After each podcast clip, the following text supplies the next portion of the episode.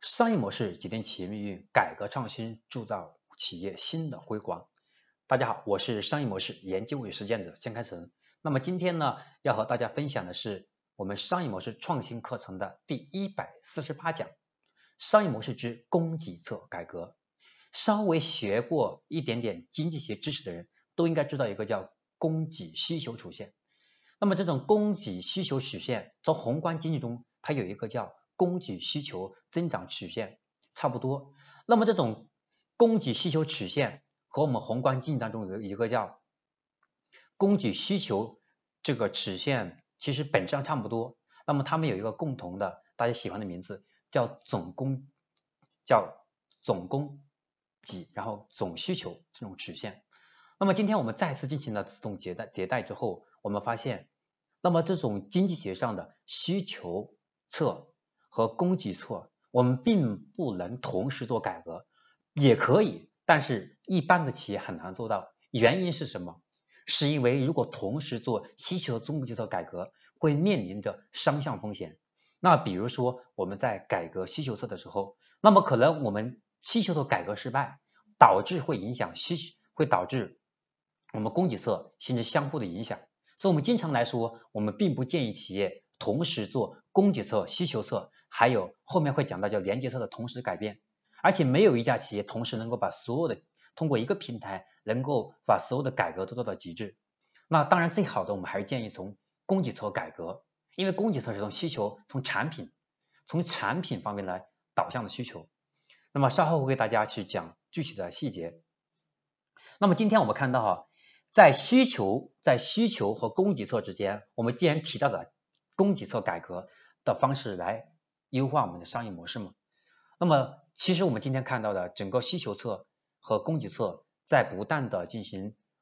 不确定性的改变之后，他们都开始了自动的迭代，出现了有人为引导的叫场景式的激发供给侧改革。那么曾经如火如荼的共享单车为例，并不是用户提出1公里的单车需求，而是被创造出来的模式。其实它本质上类似于陌拜 ofo 这样的公司，他们并没有是在需求侧做了太多的工作，它仅仅是告诉用户在地铁上，如果你怕上班迟到，如果你想赶时间更快一点的话，你可以骑这个单车，1公里只需要5毛钱，刚开始还免费，对吧？用类似的方式，其本质上它在需求侧没有做太多的动作，是从供给侧。所以我们看到后面的共享单车一直在圈地，就是因为这个原因嘛。所谓的圈地，就是我把共享单车放在地铁，放到公交站门口，你不用告诉大家这个单车你去骑吧，它自己会骑，因为在公交站在地铁口，它自然的就会想到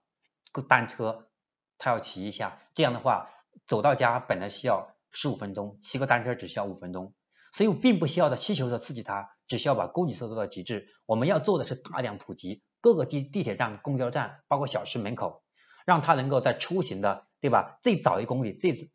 最后一公里之间形成一个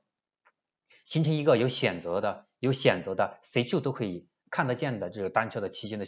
这种有能够产品满足它就可以了。所以我们会看到共享单车到处的抢地盘，抢流量比较大的地铁、公交站，最后就能够自然而然获得大的流量。这就是非常简单的叫通过需求的对立面，我们叫供给侧的改革来实现商业模式的这种创新的。所以呢，我们看到很多人的从广义的角度来看，会认为说共享单车是因为扫码开锁决定的。那么从另外一层意义来看说，扫码开锁，其实扫码这个技术以前就有，只不过说在今天互联网的普及度很高，大家手机都有微信的时候，大家开始对扫码这个事情敏感度会更强，而且大家有了前面的我们互联网的这种消费的引导之后呢，大家对在线支付的需求、在线支付的这种信任度大幅度提升以后，那么其实才有了今天这个结果。当然在这里面最关键的起到主推作用的还是我们叫供给侧改革。OK， 这是我今天要分享的第148讲商业模式之供给侧改革。那么今天讲的核心总结是通过供给侧改革来优化商业模式，来提升我们的商业竞争力。比较典型的案例就是共享单车，通过圈地盘到处放单车，所以后来我们会看到，作为一个用户来说，我们看到的单车，对吧？看到单车的概率越大，用户选择骑行我们的单车品牌的可能就越大，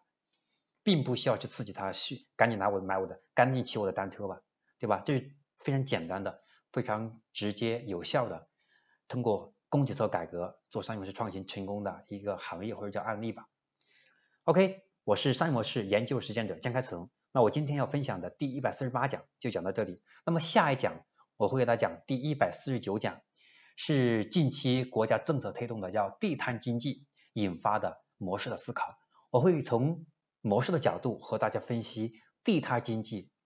会给我们带来哪些商业机会，会引发我们哪些思考的。 OK， 今天我讲到这里，我们第149讲地摊经济引发的思考模式再见，拜拜。